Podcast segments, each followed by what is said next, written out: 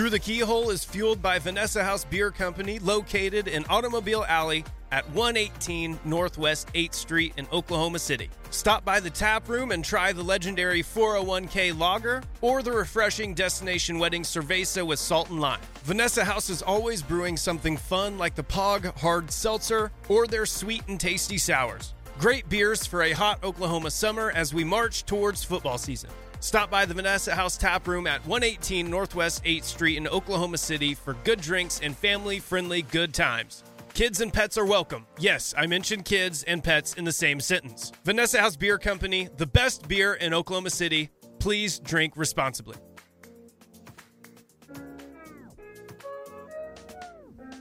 It's caught.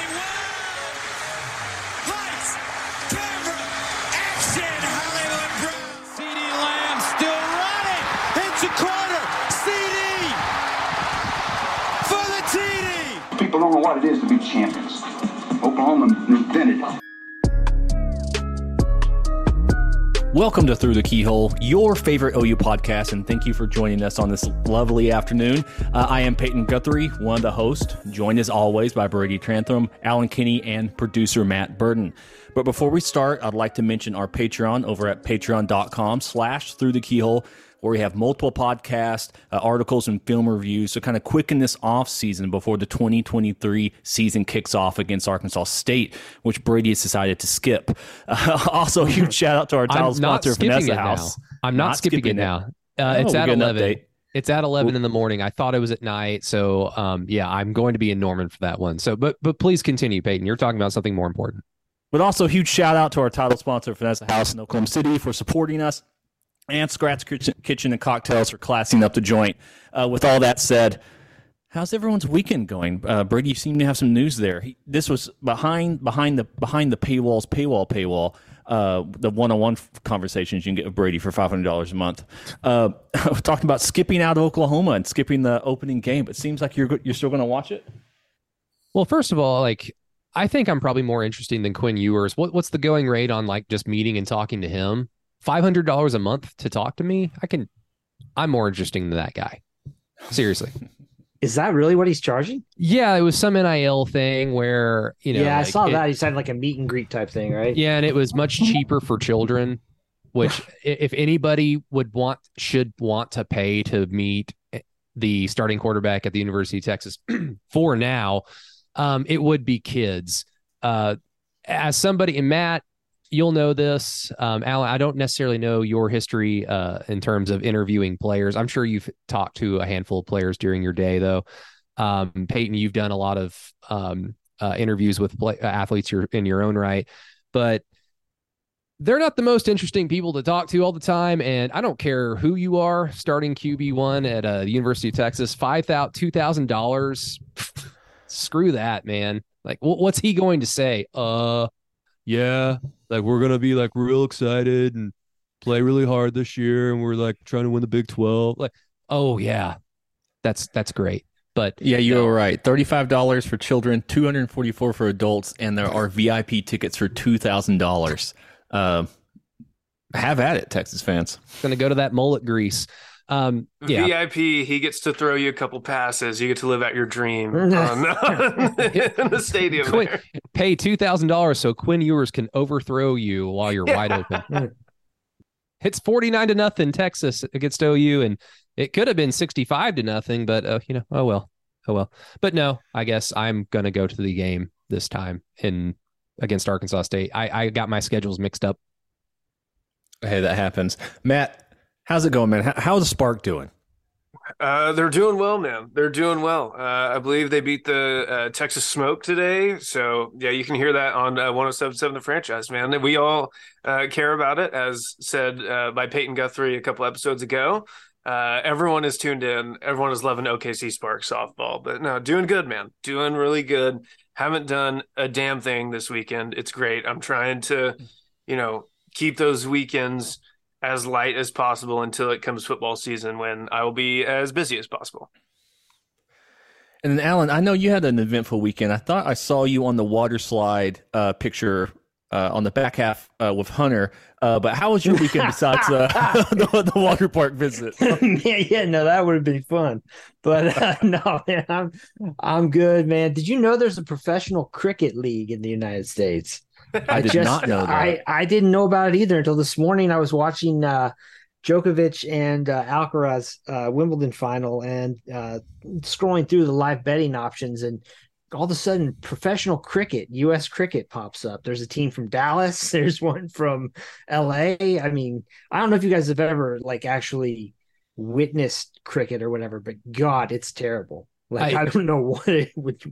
I was in Scotland, what, about a month ago, and in Edinburgh, they had this gigantic park in the middle of uh, um, the city town center. And uh, well, first of all, Edinburgh is a complete trash heap. Don't go there if you're trying to go to Scotland. Go other places. Uh, but the this little park was really cool. But it was just literally a big grass field, and there were just pockets of like five to ten people all sitting down, just hanging out. But there was an entire cricket game going on, and I just had the z- zero clue of like who is what is going on? What who is doing what? Is there an offense? Is there is there a special teams? I don't know. I don't really follow soccer but i can i can understand what's going on from a Yeah. strategic standpoint. But cricket i was like what the fuck is this? But you know it, it works for them. You know it doesn't have to work for us. But i mean alan that is just complete and another like july sports in america if i've ever heard it right? It's like this time of y- like espn is like please college football please get here Those Dallas cricket games can also be heard on 1077 The franchise. And if you'd like to let us know how to play cricket, email us at keyholesports at gmail.com. Ex- Please explain it to us. Uh, I know they have like that medieval calculator thing that a ball sets on or something. I'm not entirely for sure. Um, uh, but also, uh, uh, in talking about a sport that probably shouldn't be a sport that I've recently bought the equipment to start playing. Your boy's entering uh, a, a local pickleball league. So prepare yourselves uh, for the dreadfulness of me having stories about how my elbow hurts from having to move left to right within a three foot box. you're gonna get that pickle elbow Uh, anyway, guys, we have a, a jam packed show today, mainly talking about the Big 12 Media Days. I say mainly, it's like 95% of the Big 12 Media Days is what we're talking about. Luckily, there's a lot of storylines to come out of here. Uh, but first, I want to kind of catch our general thoughts um, on, on how all this kind of went down. And, and I'll start us off. The things that really kind of caught my eye was that there's a big, there's a lot of talk about how this is the Big 12. It's not just two teams. Texas know you're leaving but every single coach and every single player was asked, "What do you guys think about Oklahoma and Texas leaving the conference?" I mean, it's like nonstop berate on that, uh, you know, a barrage on these players and coaches who really shouldn't care, but have to come up with some sort of opinion about leaving. You know, Mike Gundy embarrassed himself, which we'll talk about a little bit later, in my opinion. Uh, but the major takeaway I took from me as an OU fan was Brent Venables' demeanor. He seemed much more subdued as much as he could be subdued, especially compared to last year's uh, version of this, where he's just wide eyed, bouncing around, looks like he just had like five Red Bulls before he entered, uh, walked onto the stage. Uh, that's something that really took away from me. And I don't know how much you can really look into those types of things, but really kind of gets me thinking, okay, maybe the house isn't quite on fire as much as it was last year. He's able to calm down a little bit. But Alan, what are your general thoughts on, on the media days? How much were you able to interact with it? Of you know, in consuming the content. Oh yeah, I mean, I you know, in and out. Um, you know, I never trust anything coaches have to say publicly ever. So for me, it's kind of just like, uh, you know, I mean, it's just kind of whatever, you know. I mean, eh, most of the time these end up being like not even reading like a depth chart, but like listening to coaches just kind of run down the roster of players, you know. I mean, mentioning guys by name, that's about it, you know. So I really didn't take a lot out of in that regard. And, you know, I mean, I think to their credit, I think that the Big 12 leadership, you know, Brett Yormark and what have you, have done a solid job kind of rallying um the the schools around the idea of you know having a, a conference identity and you know i mean a lot of them really do have stuff to be proud of. I mean, if you look at it, you know, I mean, TCU, God, they won a playoff game. You know, uh, you got you know schools like Kansas State that won won the conference last year. So I mean, you know, Baylor's not that far off from a conference title. Like, you know, I mean, there's there is there are definitely achievements there for them to kind of hang their hats on, and uh, you know, make sure that everybody knows in their minds that the, the sky really isn't falling. That there's you know tomorrow will be you know they'll, they'll still wake up when OU and Texas leaves and uh, you know play sports. Brady, I know you you've had a little bit more uh, vitriol in some of our, our group group texts and group chats, uh, just generally about how OU was somewhat kind of portrayed. OU Texas was somewhat portrayed uh, via the media days and stuff. I mean, what are your general overall perspective of that? You know, as Alan mentioned, if Connor Neer actually plays uh, substantial snaps for University of Oklahoma, I think we're in some big issues. Even though Brent seems to think he's his favorite player on the team, I mean, you know, being a former mem- member of the media, what do you what do you take from this from, from media days, and what are your general thoughts on them? Yeah, well, I mean, first of all, I, I don't have a problem with the Big Twelve or any Big Twelve teams not named OU in Texas, you know, talking positively about either their programs' uh, future in the Big Twelve or just the Big 12's um, trajectory, um, being positive about it. Like I, I'm not I'm not disparaging that. They should be happy. They should be excited about this future with these four new teams, and especially without OU in the conference to bully them, um, without Texas to um, I do whatever Texas has been doing in the last 10 years to the rest of the Big 12 um, outside of Oklahoma. But what I do have a problem with is just, I mean, taking the opportunity to just shat upon Oklahoma and and Texas typically like coaches don't talk about other programs. Like it's like hey I'll, like i can talk about my program my team my players whatever it may be. You know ou did what they wanted to do. Texas did what they wanted to do and we're just going to do with what we can and uh, succeed.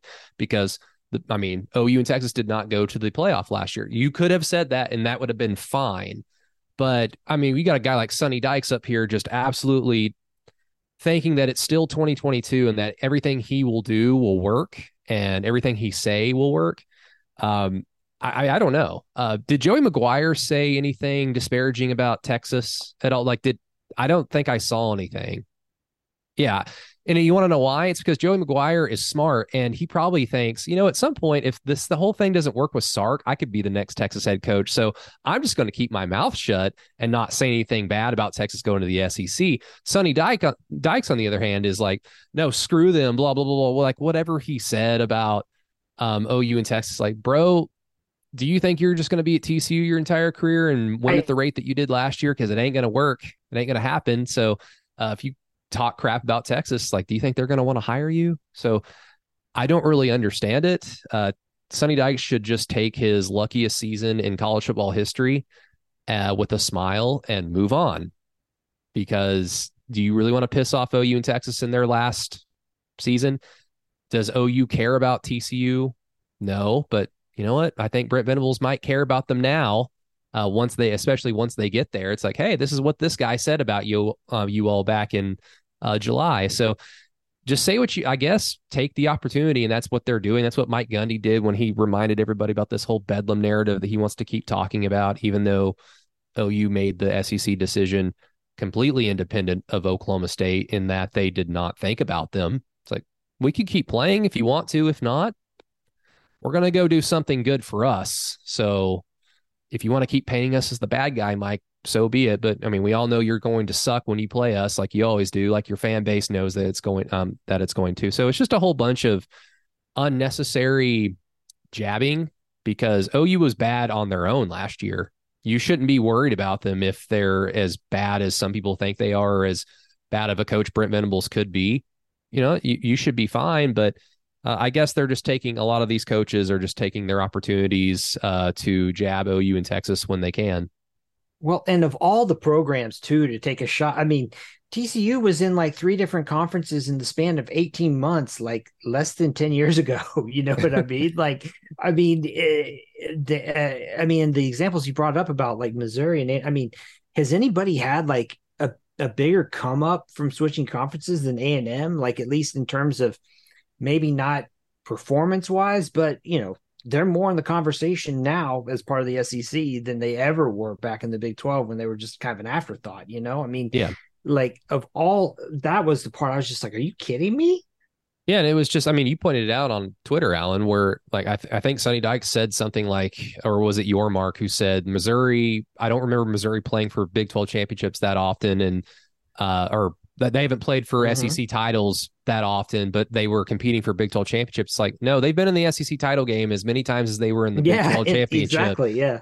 and they lost all four of them. So you know, it's like it's the thing about A and M and Missouri is it's a small sample size, and what we're really focusing on is just the optics of their programs.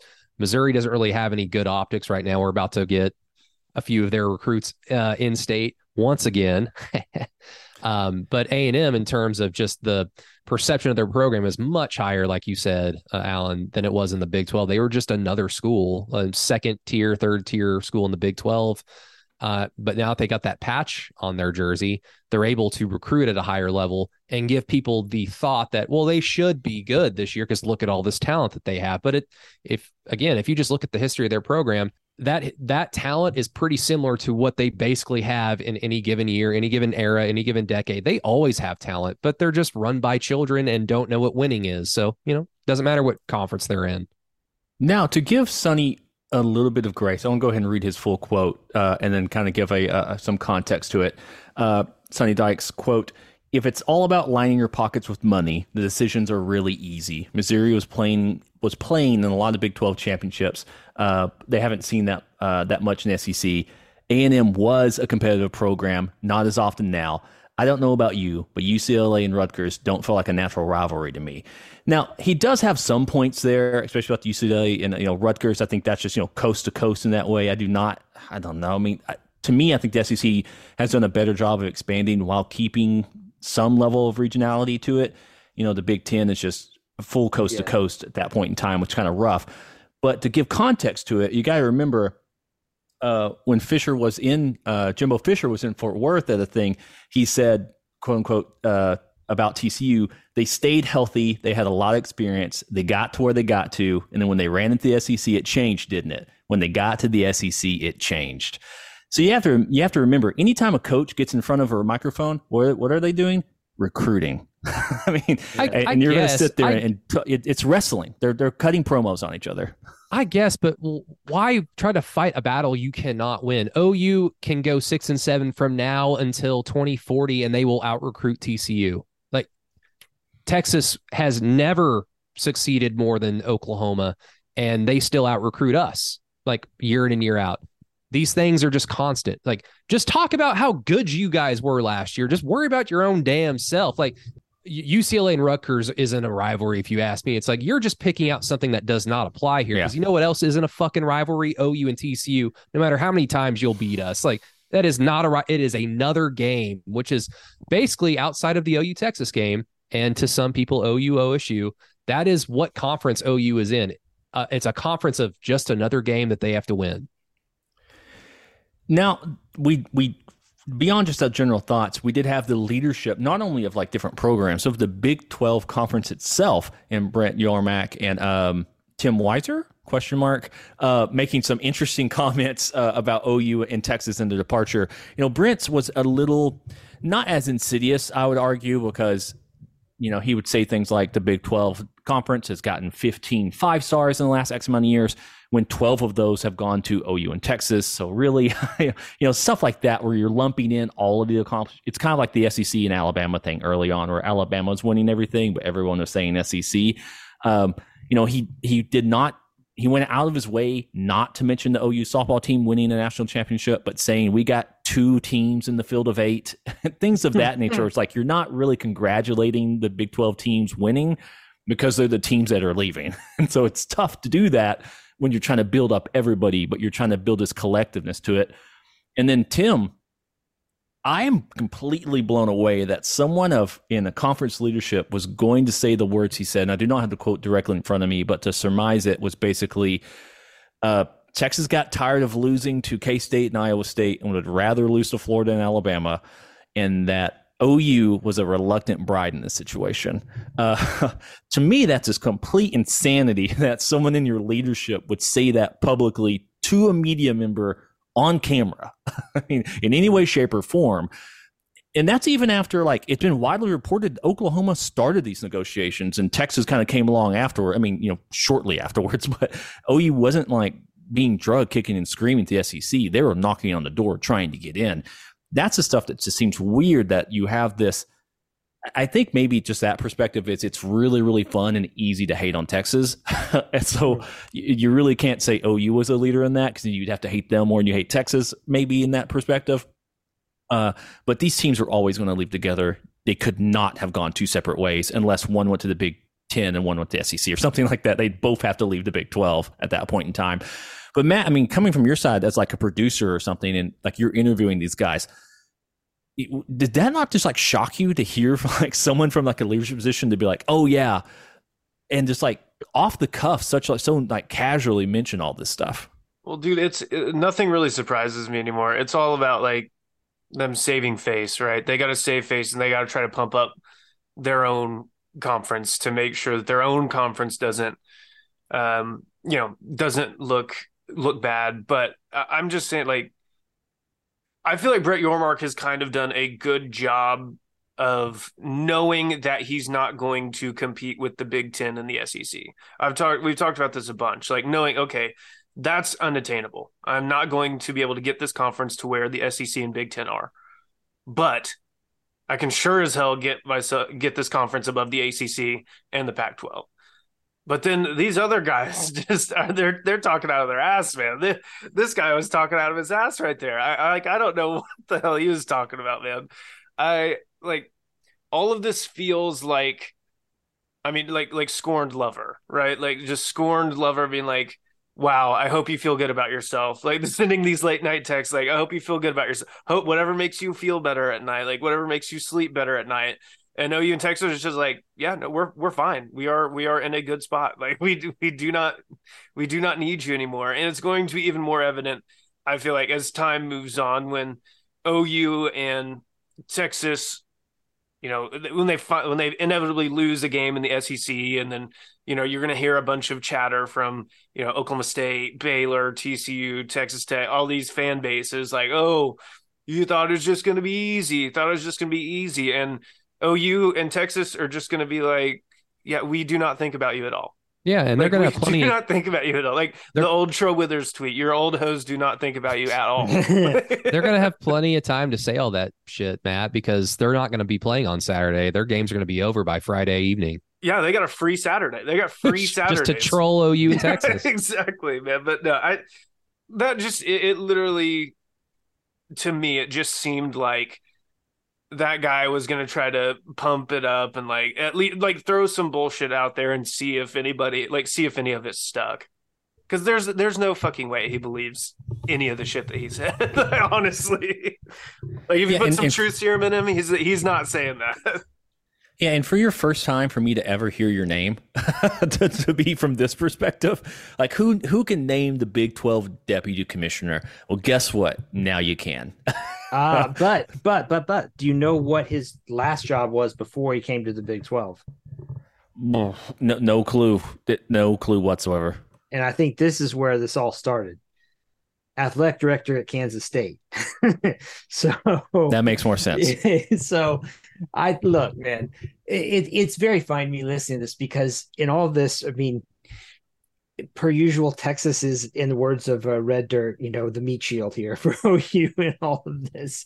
And uh, you know, the the depiction here is that Texas, you know, uh, it, you know, got tired of losing to these uh, quote unquote inferior programs and wants to uh, lose to a different lose to somebody else, uh, which you know, I think that if you're a Kansas State or Iowa State uh, partisan or whatever, you know, it's he, he probably got kind of a point, right?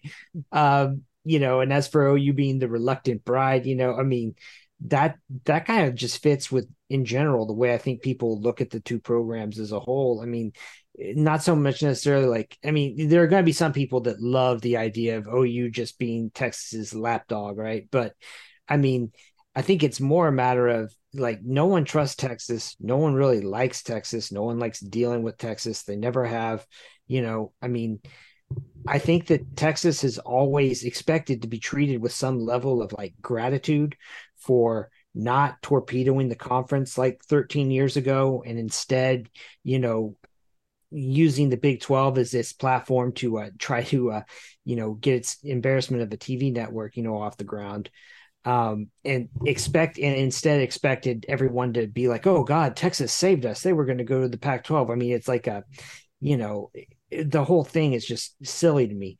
Um, and so, you know, going forward, I mean, I guess I'm just not that that surprised by that part of it. And I, I mean, you know, I every it, the more people want to make fun of Texas like that, I'm fine with it. It's also just like from the from the other perspective, just eh, such an immense self own as well.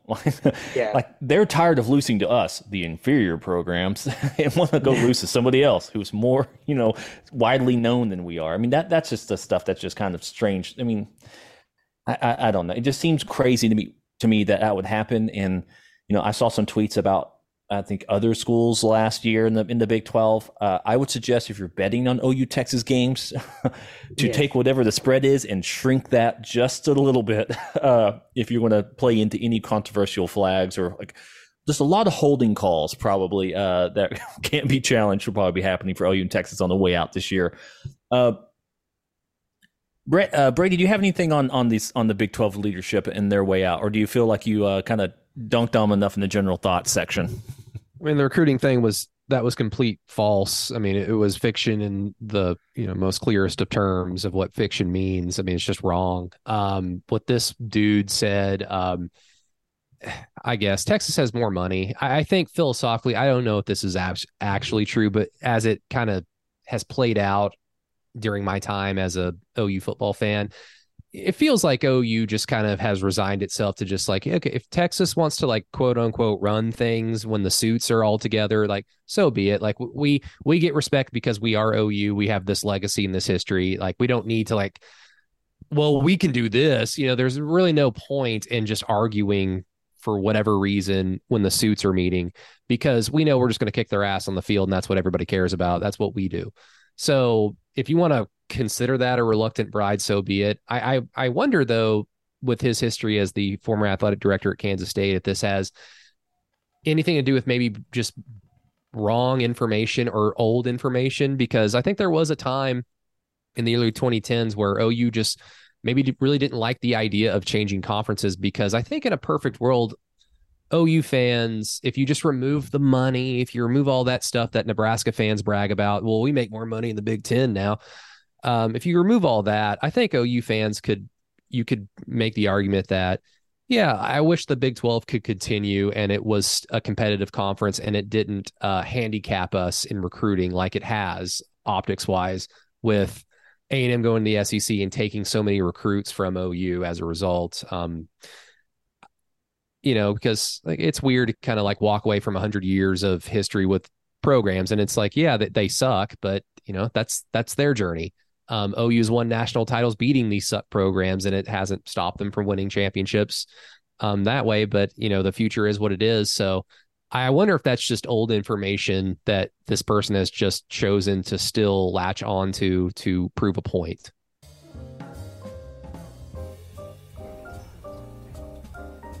Enjoy great food and drinks at the original Norman Hotspot and its first cocktail bar. Scratch Kitchen and Cocktails is our choice for quality meals and drinks to enjoy the next time you're looking for a great night out. With locations in historic downtown Norman on Main Street and the Paseo Arts District in Oklahoma City, Oklahoma fans from all over the metro can enjoy Scratch Kitchen and Cocktails. Also, be sure to pick up or ask about Scratch's ready made old fashioned cocktail at your local wine and spirit store. Take the best Scratch concoction home to sit on your lounge chair and continue listening to this episode. Scratch Kitchen and Cocktails. Great food, drinks, and atmosphere. I mean, yeah, if you if you were to say the NCAA somehow, let's say NCAA somehow gets the Supreme Court on their side, and they're able to like you know, salary cap everybody in some weird way where it's like, okay, now we're going to do revenue sharing and all that kind of stuff, and every program's going to get $50 million across the board or something like that, then first, fucking sure, keep keep OU in the Big 12 at that point in time. Play it out. You give you get a much cleaner runway to the playoff and all that type of stuff. And that's something that like, you know, obviously that was the the old argument, or at least the initial argument was why would OU leave? They have basically a red carpet path to the playoff every single year as long as they're good and can, they can beat Texas, you know, and beat their non-con at that point in time and not trip up over a game. They've got, you know, they're able to make it in you know, as a four seed or a third seed. Every it's kind of like a Clemson situation. Like, why would they leave the ACC? They're the only team that's put everything together. Like, it's all right there. Just do that. But then the issue becomes, well, what happens if that path just closes? that's the issue. I mean, but if a 12 team playoff or whatever, you can say the path is it, uh, wider than it ever has been or ever will be. And then it doesn't really matter what conference you're in. OU going nine and three in the SEC is going to go make the playoff just as often as OU going, you know, 11 and one in the Big 12 uh, from that perspective, beyond just the guaranteedness of the conference championship. But still, regardless, um, you could even argue OU going nine and three gives them an extra game, more revenue at that point in time, depending on if they're hosting or not hosting. So, um, for that point. Let, us move on. Uh, Alan, you've kind of talked about a little bit over on the uh, in our Discord to talk about the Patreon of an article you are kind of brewing up in your head about OU and uh, OU's Brent Venables and the idea of competitive depth from that perspective, and it's something that uh, Brent harped on pretty pretty heavily at the uh, at the media days, speaking about how now you know, hey, we actually have a two deep now. We've got people who can go out there and play. Um, he was extremely frank and honest about the linebacker and crew. Uh, basically saying no one knew what they were doing, yeah. uh, and one of them should have been an edge rusher. Uh, uh and David, uh, I cannot, I can't remember his last Ugwoegbu. name, but uh, Ugwoegbu, David Ugwoegbu should have been an edge rusher at that point in time. Which honestly, it does suck for his professional career that he had been done such a disservice by Alex Grinch and then potentially by Brent by having to gain weight, then lose weight, then gain weight, then lose weight. And really, you should have kept him at 260, put him on the line, say, go get, kill the quarterback. Uh, but what are your thoughts on that? Just Brent and the idea of that competitive depth and what it means for OU moving forward. Yeah, I mean, it's something that I've kind of been harping on a lot too, because, and again, it kind of goes back to some. I, I actually talked with uh, Max Olson about this on one of our Patreon shows last week. Um, and, you know, the guys that OU brought in last year, I, I saw you know that like you they rank you know the recruit the uh, transfer portal recruiting classes now for example. And like last year OU had the fourth best transfer class according to 24/7 Sports. And you know you look at that and you think oh well they must have really upgraded their roster. And like you look at who actually they did add and how they were used. And I mean not so much. You know, I mean, a lot of those guys, you know, a guy like Jeffery Johnson, uh, and I've spoken on this before, but a guy like Jeffery Johnson, for example, was playing about 40% fewer snaps last season than he did when he's at Tulane, right? I mean, the impact just wasn't there.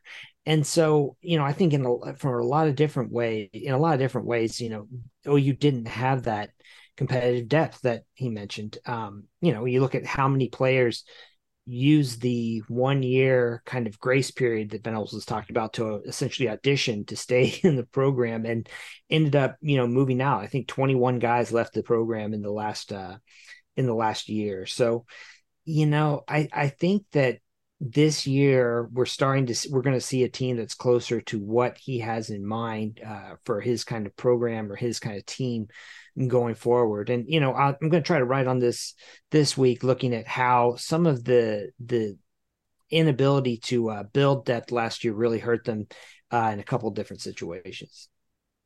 Yeah, I think the point. I mean, the stuff there that really, I mean, just the frankness of it and him having those conversations let you know that hopefully he's been having these exact same conversations. Because when you talk about the, the linebacker stuff, I'm like, well, some of those guys are still on the roster.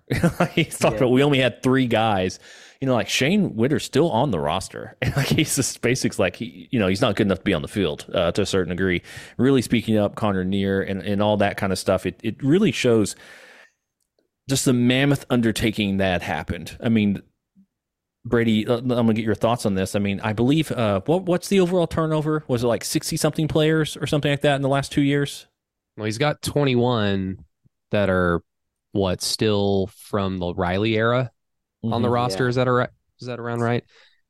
Um, no, I, you know, I think after it was like a week or two after the season ended, I think I tweeted something out about how, hey, do yourselves a favor and erase this from your brain that hey six of our or five of our seven losses were on the last you know drive of the game and they were by one score like just don't do that and that a lot of that was just the cynical view of like this was a very bad team and the last thing you want to do is just believe that well the opposite will happen with another year of experience um that was cynical admittedly um but there's a, still a part of me that wants to kind of hold on to that to kind of temper my own expectations. But at the same time, when Brent is up there talking about competitive depth and all the reasons why, like, well, I mean, you know, like we- we're playing all these snaps. We don't have a lot of depth to kind of like give Danny Stutsman a break or Guebu a break or whoever a break on defense.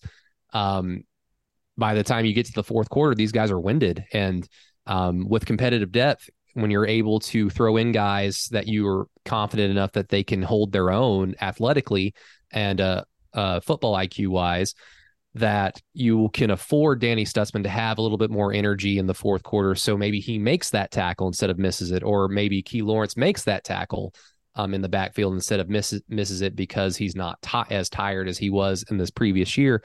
You know, when he when he says that, I just cannot help but that makes a lot of sense. Like, and that's not even being optimistic. That's just like, yeah, when you only have so many players you can play, um, unless you just destroy somebody um, in the first quarter, you know, you're going to be in a dogfight. And unfortunately, OU was on the losing end of a lot of those dogfights. I mean, they they beat OSU because they scored 28 points in the first quarter. If they had scored 20, 21 points in the first quarter against West Virginia or uh, Texas Tech, and I think they scored 17 in the first. I can't remember, but if they had scored just one more time, like they probably win those games. But the offense wasn't able to capitalize off of that early momentum. Um, I think you can just kind of say after one year, Brent Venables teams are prepared. Like they, they start games off very well. The first halves went very well. And if it just simply is competitive depth that is needed, then you're going to then say, well, if presented with similar situations like they were last year, um, they are going to win those games instead of lose them. Um, if if everything just kind of breaks even. Um, but you know, every situation is different. Every game, every season is going to be different. It's going to present its own problems. Um, and at the same time, from a talent standpoint, there's competitive depth, but you're you're competing against true freshmen or inexperienced sophomores. So um, there's always going to be that problem of we we're all excited about Peyton Bowen, and we saw his awesome interception in the spring game, but who knows what he looks like when he's playing an opponent, um, and he gets thrown out there, or who knows what some of these Josiah Wagner. What if he gets thrown out there because the starter isn't playing very well? He gets thrown out there. The talent is there on paper, much better than it was, you know, the previous year, but he doesn't know what he's doing, perhaps because he's inexperienced. So you're going to find a lot of new problems that you're not you didn't see last year. So the the point is is hopefully OU successes or OU's uh um I guess the the assets that they've gained overwhelm the uh, full inherent flaws that are still on the roster, which would result in more wins. I, I do think there's a perspective. You talk about the uh, uh, uh, issues or whatever, but now you've got enough. You've got other people to throw at the issues. you know, can they solve the problem? You know, last year they had Justin Broiles, and that's who was out there. You know, from that perspective, of the competitive depth, they didn't have anyone else to put out there who knew the playbook enough. You know, who knew the assignments and things of that nature. And now they do. You know, you you know, even if there were, let's say he Justin was on. I mean, I, I yeah, he's the, he's the scapegoat. I understand that the whipping boy, but you know, if Justin Broiles were on this team, uh, you know, in 2023, and he's earned a spot, but he's just getting beat you've got a bigger, you've got Peyton Bowen you can toss that position. You know, you've got somebody you could put back there and say, hey, we're going to do this. And and Brent Venables even mentioned it himself. And again, it, like Alan said, it's hard to trust these guys when they're talking about the success of their own team and where they're at. But you know, when Brent was saying, "Hey, I, I stuck with the old guys too long. Like I should have put in some younger players, and maybe that's on me, you know, for just keeping guys out there as long as I did. Uh, when you could have." I don't know. If you put out somebody younger, you put out one of those freshman or sophomore out there, maybe you do squeeze out a couple more wins. But at that same time, what if you end up frying that guy? Like, what if he becomes, um, who was the cornerback who everyone thought was going to be great, but then he played against Tulsa and just got completely evaporated. Oh, Jordan Manasor. Thomas. Jordan Oh. Thomas was another one that had a lot Yeah, of pro- like, Manasor. Yeah, confidence Manasor's the one I was thinking about too. But it's like everyone's super excited, and then he just gets burned one time, and then then you know just doesn't have the ability. He's got the yips now, or something of that nature.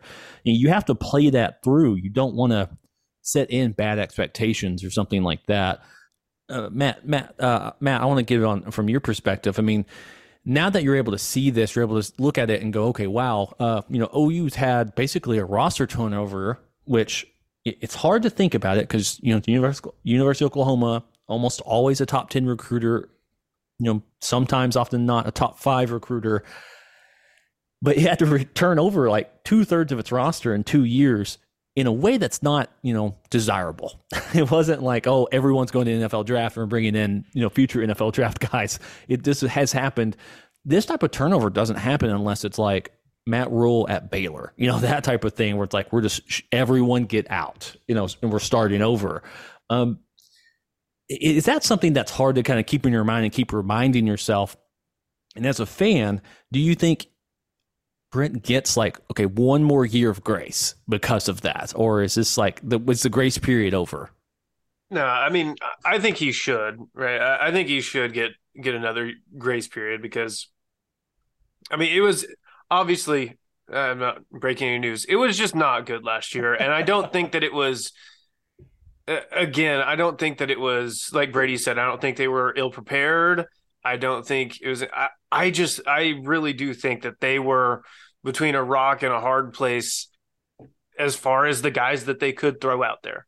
Right. And you don't want to. And Brent even said at Big 12 Media Days that he's like, yeah, we probably should have played the young guys. Like, or we, we probably should have just played the young guys. But again, you get into that part where, like you guys were talking about, where you, you throw out a young guy and uh, if he gets lost or gets burned, then I mean, that could, that kind of shake his confidence forever. And then you, then you just kind of lose him. Um, so I, I would say that just like looking back, hindsight's always 2020 when you look at some of the guys that they had out there on defense last year, that would like just getting picked on, right? I mean, it was the there was something about David Aguebu and and Justin Broiles just like the most targeted defenders in the country on third down, or so it was it was something to that effect. But basically on third down, uh, it was every single team like, okay, where's Justin Broiles and where's David Aguebu? Because that's who we're that's who we're targeting every single time. And you know, it, it was again, I, I hate to make them like liabilities, but still, like that that's kind of what they were. It was it, they were kind of liabilities at, at times, and um, the competitive depth, you know, buzzword, buzz phrase that was going out uh, at Big Twelve Media Days from Brent, man, for me, like that's kind of what I've been liking. I mean, I, I remember even saying like Bill Connelly whenever he was saying that OU has no depth, and I was like, I mean, I get that because it's hard to project young guys who haven't played, but like for us being as close as we are to this, like you kind of feel good about where they are. Whereas last year, you're not going to throw anybody out there, right? Like David Webu is not getting his spot taken at all because there's nobody there. And now it's like, or, or like a Justin Broiles or somebody like nobody's there now. Uh, Billy Bowman, Key Lawrence, if you guys aren't getting it done, hey, we got, we got, we can throw this freshman out here. We can throw like we're not gonna be scared to do that. Like, I like, I don't know if I'm like drinking the Kool Aid or anything about the competitive depth, but at least I, I feel better. Again, I've said this before. I'll say it again. I feel better about their depth this season than I do last year, but that's probably more so just because they didn't have any, and some is better than none uh, when it comes to depth. But man, I, I I'm re- I'm re- I'm just I'm tired of talking. I'm tired of the talk, man. I want to see it. I want to see it actually be- in practice. I'd be interested. I don't even can't even remember if he even mentioned it last year on during preseason. uh, What Bill Connelly thought of OU's depth last year, because like you're right, like it's it's hard to project like talented but inexperienced freshmen, um, because on paper there was a reason why people thought OU would still win the Big Twelve last year, and it wasn't just because it's the O and the U interlocking symbol on their helmet. You know, Dillon Gabriel, people think highly of him uh, people think highly of a lot of this talent, and they did for a reason. So, um, the depth is certainly in a better place. And it's probably in a place where Brent will feel more comfortable that if somebody does screw up and get picked on, like if like Woody Washington's a really good player, and especially like a guy that in coverage I can count on. If he has a game like he did against TCU where it was just bad and it was just an outlier in his career, just a bad day, no no worries, big guy, you're just having a bad day. I, I'm sure Brent could say, "Yeah, we're gonna you're to ride the bench today. It's just you're not in the cards. We're to put somebody else out there and uh, put them in uh, positions to succeed, not to take your position, but to build that depth and just give you a breather. You know, you're to be fine next week. Don't worry about it. To uh to kind of like answer obviously your original question, Peyton. Sorry, I got a little carried away.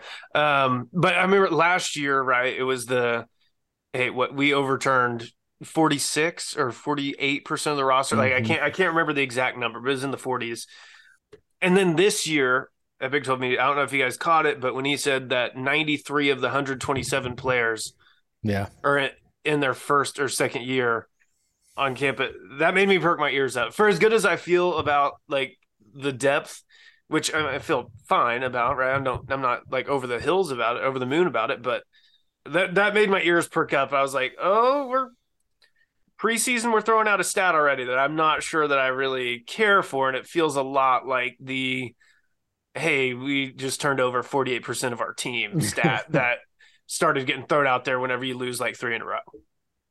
Yeah, yeah, that's the hard part. It's like understanding, yeah, OU does have talent. They should be competitive, but they're still growing. They're still young. And it's kind of a thing like, I don't know. I- remember for a long time, Texas, like six years in a row, was a young team.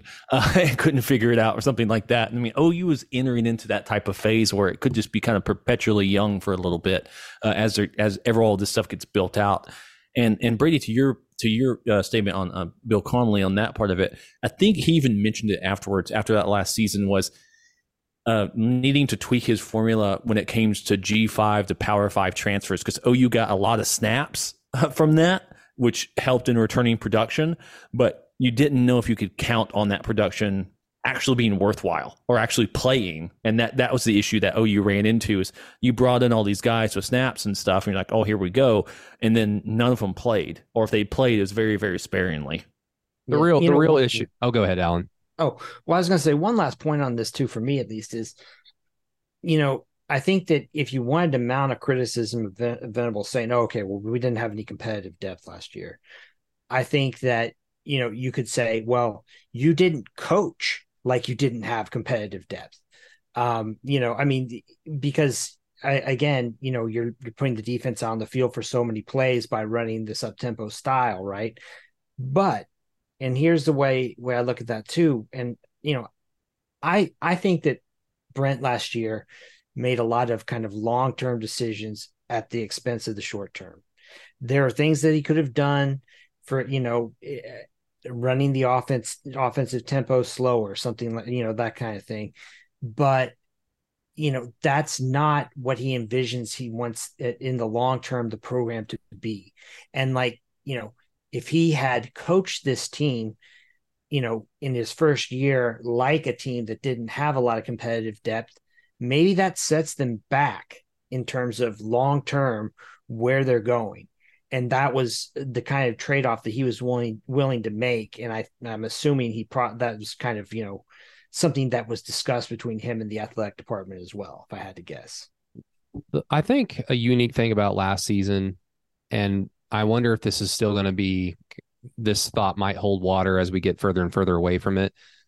I wonder if last season was a unique year for OU in terms of the recruiting class is more important than the football that's being played. Because I don't know how many years you could say that about any OU season since 1947 when Bud got hired. I don't know if you could say that with a straight face about any season. Um, if Brent had gotten the feeling that us losing is negatively affecting our incoming recruiting class. So we need to win games because some of these recruits that we thought we had in the bag are getting a little like, I'm going to go take another visit to Oregon or blah, blah, blah. If he, if that could have been the case, then maybe Brent kind of says, well, the important thing is getting talent in the program, and that's the important thing. So we need to win games now. So put out the kids.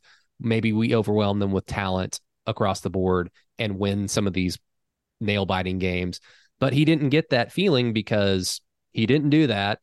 Um, we went six and seven, and we still signed uh, one of the best classes in the country and brought in talent at uh, positions of need that will help this program be SEC ready. So I, I, I truly wonder if the further we get away from 2022, um, that you could have that thought and not be seen as, oh, you're just trying to justify going six and seven.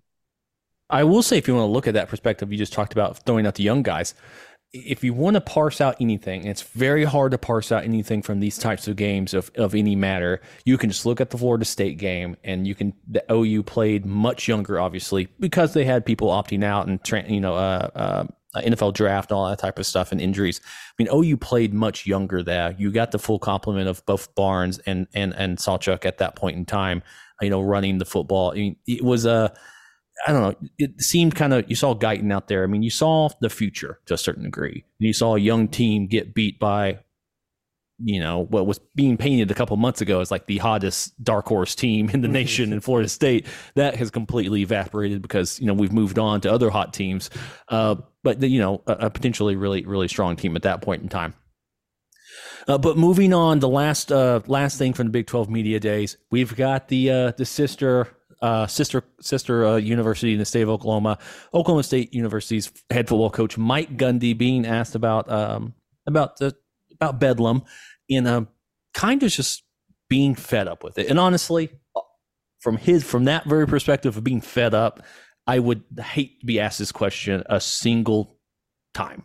but he has to answer it every time he steps in front of a microphone. It seems like the state of Bedlam, what's going to happen to it? Are they going to play again? And basically just tossed everything in OU's hands and said they left. That's on them. See you later. Never happening again. Um, very much like the Mountain West is doing to San Diego State University. so I guess there's some carryover there. Um, but Alan, I mean, what are your thoughts on that? I mean, because it does seem like I believe other Oklahoma State uh, teams and programs or potentially trying to line stuff up with OU like baseball and basketball and things of that nature. Uh, do you think it's lockstep all the way down, or is this a Mike Gundy is being Mike Gundy? And it's like I'm now in front of a microphone and I'm getting as much attention as I can. This is exactly like what used to happen with Texas and Texas A&M, where they'd say, "Oh, so when are you guys going to play again?" Oh, well, it was their fault. Mm-hmm. It's their fault. It's it, Mike Gundy did not say one thing differently than he is, you know, than he's said since OU announced that he's leaving. It's the same thing over and over and over, but because he did it in front of a microphone at Big 12 Media Days, it gets some juice.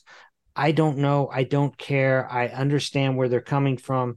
It would be a total pain in the ass and potentially really expensive to move all the to move non-conference games around to try to get a home and home going again with OU in this case. I mean, I get it. I and if they're salty about OU leading the Big Twelve, if I was in in OSU's shoes, I would be too.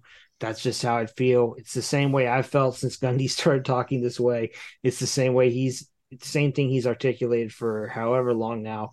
Like this is just such a, a non-story at this point to me. Yeah, I'm tired of talking about Oklahoma State, Mike Gundy. I'm we've beaten them 80, 85,000 times and we're going to beat them again this year for the last time until at least 2037, Mike. So um, I don't care. I truly don't. They're just another team on the schedule that OU has to beat this year, just like they always are. Yeah, that's the hardest thing to me. It's it's I, I do understand the plight. I do understand the uh, the actually the very real financial you know uh, obligations or uh, you know ramifications this move does have. You know, I mean, uh, and some of that stuff does worry me for the state for the state of Oklahoma. I mean, oh, yeah. you know, University of Oklahoma has like you know rural hospitals and rural clinics and the rural health and stuff, and that they invest in greatly which that stuff's going to be somewhat impacted, you know, to a certain degree. I mean, if you can't bring in as much money and all that type of stuff, or if the money starts drying on the vine and things having to get shifted around stuff, I do understand that. Uh, and in response to that, University of Oklahoma has been increasing, you know, their health and all that type of stuff on that side of it. So, you know, Oklahoma, OSU can look at stuff and say, "Hey, we're just being kind of squeezed out of what we were doing." So, you know, that that's that perspective as well. Uh, but I, am not I'm not a guy who wants to see rivalries go away, even if they are completely you know uh, one sided. I mean, you can look at the Iron Bowl. I mean, it would take I think what Auburn's like 60 games behind or something like that. I mean, it, it it's not that close of a, a, rivalry as well, but I don't think people would be beating the drum of saying, you know, Auburn, Alabama needs to go away. And I understand Auburn has won national championships, so it changes the game there. Uh, but I just don't, I don't know. I, I hope there's some reconciliation. More than likely, obviously, have to happen once Mike Gundy is no longer coach, uh, and if see if we can get something where it's like they they played three times out of a decade or something. I could be wrong. This might have been an overplayed factor in why the Big 12 continued after the initial teams left in the early 2010s. But um, I know it wasn't the sole reason, but wasn't a large reason why OU remained in the Big 12 was because other conferences didn't want to take Oklahoma State and Boren wanted to keep OU and OSU together, or like state regents got involved. Like, so like I'm sorry, like I just I can't hear the the woe is me crap. Like I get that OSU's at least in terms of their football program, uh, fi- their financial success is directly tied to that game being played because there's a reason why they, uh, if you want Bedlam tickets, you got to buy season tickets. You know, OU doesn't do that for OS- the OSU game. You want to buy the OSU game ticket, it's for sale. Buy it. I get it, but I mean, OU at least a part, a portion of their decision to remain in the Big Twelve uh, dealt with we need to keep our tie with OSU, the, i.e., we need to help OSU, and we held their hand for the last decade, and they did nothing to help us. You know, it's like they did not build their program up to a point where um, the Big 12 was seen as like a much more formidable conference than it actually was. And so now OU's in a position where they realize if we want a future as a blue blood, um, that's where the money is going. Uh, this is where recruiting is going. We need to join the SEC because the Big 12 and Oklahoma State, to some extent, is not helping us. So I'm sorry. It's just the way it is.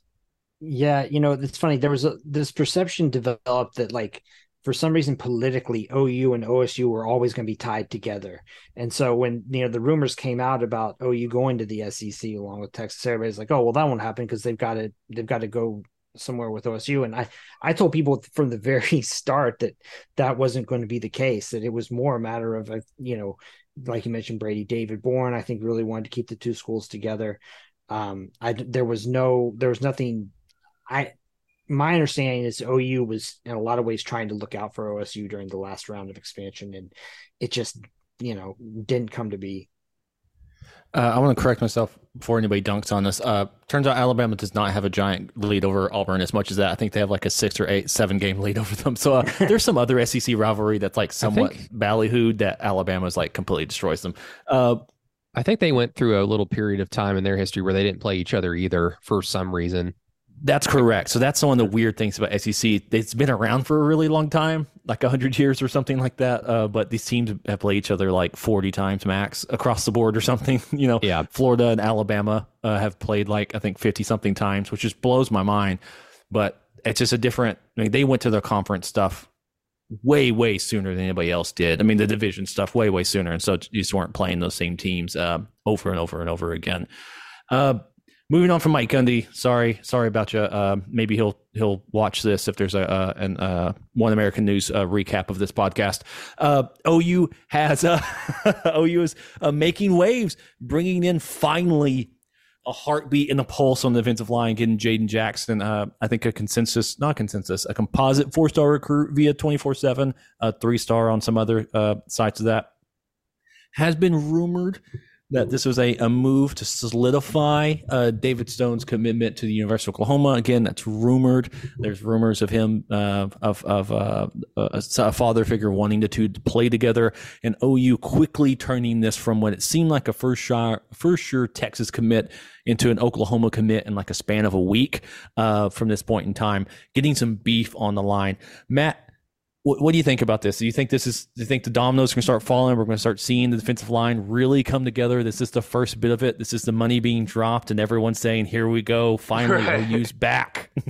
yeah, uh, I mean, again, I don't know anything. It did feel like, hey, this changed rather quickly, and I wonder why that is. you know, like wink, wink, nudge, nudge.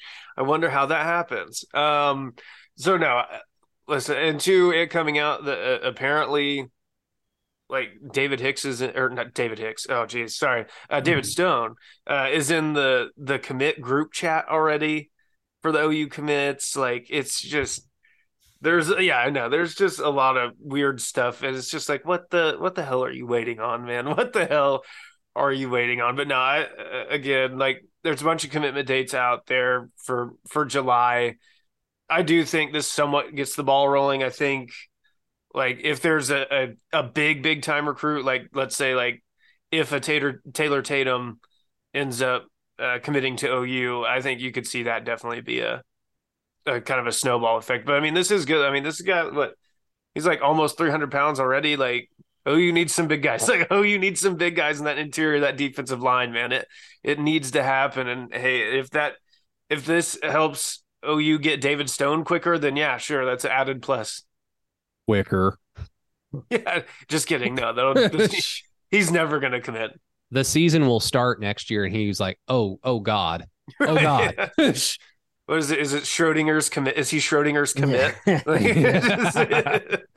no, it, this is this is certainly huge. Um, it's going to be really really nice to sign the best defensive line class since the Selmans. That's going to be uh, it's going to be pretty cool. Uh, but this is the first part of that. Um, I think if you're at all plugged into recruiting, you know, as casually, like even casual uh, OU fans that are into recruiting right now, I think they have an understanding that the, the targets that OU is after, they're trending in the proper direction, and that um, anything like speaking of David Hicks, like that factor probably won't take place like it did last year at the last second because OU is at least um, allocated its resources into the proper um, spaces in order for things like that to not happen. So I wonder if the David Hicks thing might be a blessing in disguise as we get further and further away from it, as like Brent Venables' kind of thing of like, hey guys, do you not want this to happen anymore? Well, here's what you got to do.